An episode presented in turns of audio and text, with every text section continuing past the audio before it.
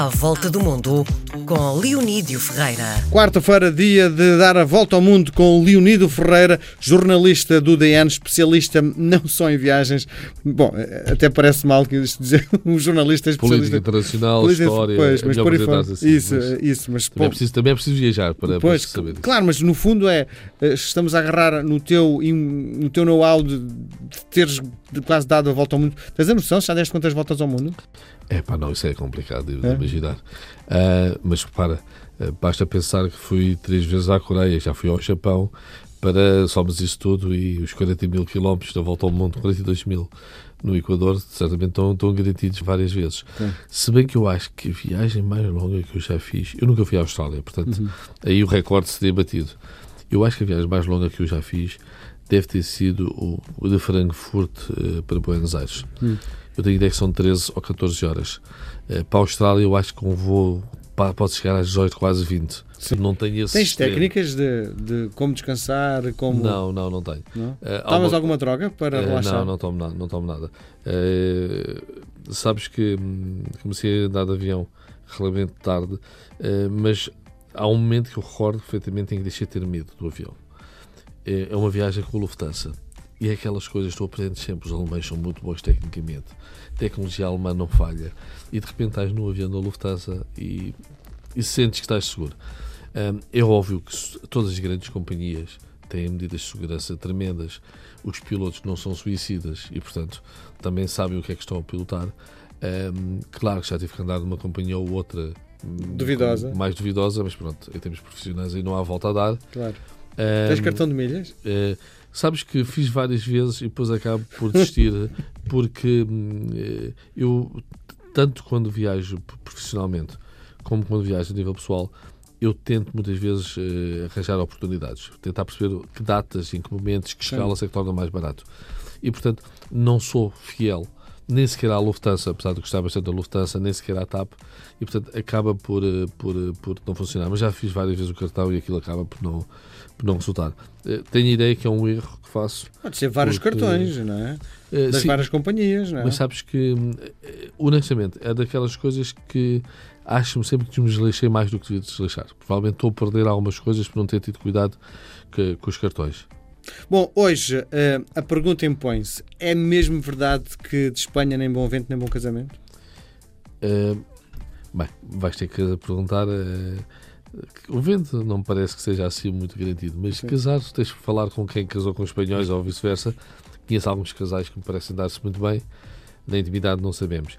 A nível de, de monarcas, eh, isso foi, muito, foi muitas vezes feito, e o caso que eu vou contar hoje não teve tempo para correr mal, porque correu mal à senhora.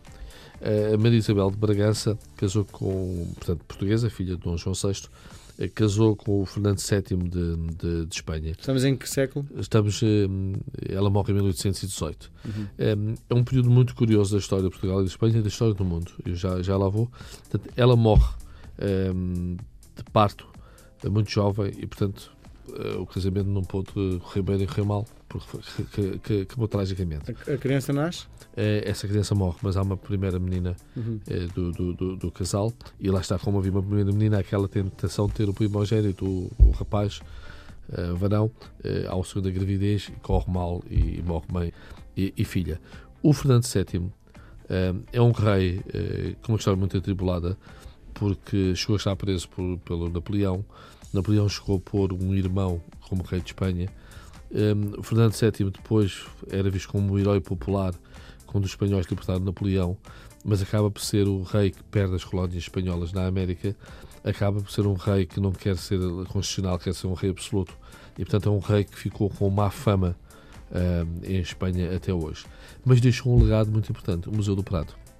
E o Museu do Prado, ou seja, onde est- está a coleção de obras de arte da família real espanhola, um, temos obras de Velázquez, de Goya, um, de outros grandes nomes também da pintura europeia, é uma ideia da Maria Isabel de Bragança, ou seja, eh, a mulher Contributo dela.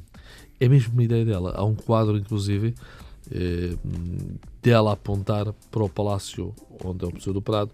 Eh, presumo que é um quadro eh, póstumo, mas a mostrar esta mulher é que teve a ideia de criar esta pinacoteca que provavelmente é a melhor do mundo e fica a 6 horas de carro de, de, de, de, Lisboa.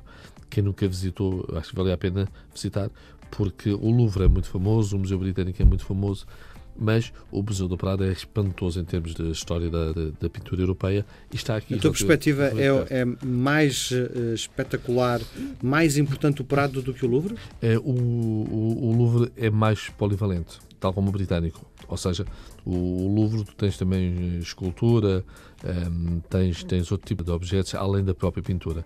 Se fores ver só como pinacoteca, a nível de pintura, em princípio o Prado não tem concorrente no mundo. Uhum, ok. Uh, mas, mas é um museu de, essencialmente. É, é uma ideia desta Maria Isabel de Bragança que, mais uma vez, uh, tem uma história muito curiosa. Uh, eu há pouco disse que o marido dela chegou a ser preso pelo Napoleão. O pai de, de, da Maria Isabel Bragança foi mais perto, que é o nosso Dom João VI. Quando as tropas napoleónicas chegaram perto de Lisboa, embarcou para o Brasil e lá ficou 13 anos. Um, Fugido, não é? há quem diga fugido, eu diria que transferiu a corte, uhum. porque sabes que há um episódio muito engraçado nessa saída. Ele hesitou muito. Aliás, o Dom João VI é visto como um rei muito hesitante, mas também quando és pressionado pela Inglaterra, que te diz ou mantens nosso aliado ou fundamos os teus navios, e és pressionado pela França, que é ou voltas contra a Inglaterra ou invadimos é difícil não ser hesitante. E, portanto, o que ele fez foi tentar, até o último momento, jogar entre as duas potências e, por fim, uh, escolheu o lado da Inglaterra e a Inglaterra protegeu na mudança da corte para, para, o, para o Brasil. Só para teres uma ideia, foi a primeira vez, isto passa-se em 1807, é a primeira vez que um monarca atravessa o Atlântico. Nunca um rei tinha atravessado o Atlântico. E nessa viagem são vários que atravessam. Atravessa Dona Maria I, que estava já demente, uh, mas que era formalmente a rainha. Atravessa o príncipe regente Dom João VI, que vai ser rei depois coroado no Brasil atravessa o futuro Dom Pedro IV de Portugal ao Dom Pedro I do Brasil, Brasil. Um, que é um miúdo de 10 anos. Atravessa o irmão dele, o Dom Miguel, vai ser o rei absolutista, o usurpador. Um, olha, atravessa a Maria Isabel de Bargança, que mais tarde vai ser a rainha de Espanha. Uhum. Uh, aliás, um, Carlota Joaquina, que é, que é mãe uh, dela, uh, tem cinco filhas, elas vão todas com a mãe no mesmo barco e há uma, um episódio a meio da, da, viagem que tem todas cortar o cabelo por ter uma praga de piolhos.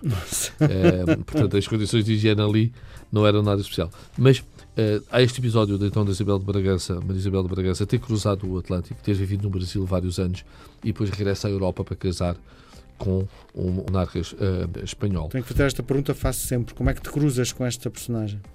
Um, eu acho que esta cruzei-me na leitura, provavelmente, do El País, porque foi muito assinalado os, os 200 anos do Museu do Prado, que foi agora em 2019, uhum. e os próprios espanhóis reconheceram que a ideia tinha nascido desta portuguesa da Maria Isabel de Bragança. Uhum. Última pergunta.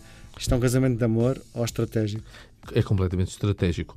E é um cruzamento daqueles que é pensado. Eh, eh, eu disse que a mãe dela, a Carota Joaquina, é uma espanhola que casou também com o Dom João VI. Ou seja, as casas reais portuguesas e espanhola eh, casaram sempre uma com a outra, muito regularmente. Isto levanta um problema, que é fará sentido não existir um país chamado Península Ibérica? Uh, sabes, uh, a história fez com que fizesse sentido não existir um país chamado Península Ibérica. Quando tu olhas para, para o processo... Eu não nada espanhol, não é? não, e, e, nenhum português sente espanhol. E, sobretudo, tens uma questão que Se calhar é... nem os de Olivença. Uh, os de Olivença, uh, eu presumo que é um pouco diferente, uma razão muito simples. 200 anos a viveres em Espanha, ou um espanhol 200 anos a viver em Portugal, tu tornas o português ou tornas espanhol. Claro. Porquê? A língua é muito próxima, a cultura é muito próxima, a religião é a mesma, até os hábitos alimentares são praticamente os mesmos. Bem que eu no outro dia descobri uma diferença curiosa entre a gastronomia alentejana e a gastronomia da Extremadura espanhola. Portanto, eles gostam do borrego, gostam do porco, gostam de tudo não há coentros. Como é possível? Não há coentros. E os coentros na Europa só em Portugal. Muito bem. Nós voltamos a conversar na próxima semana. Um abraço. Um abraço.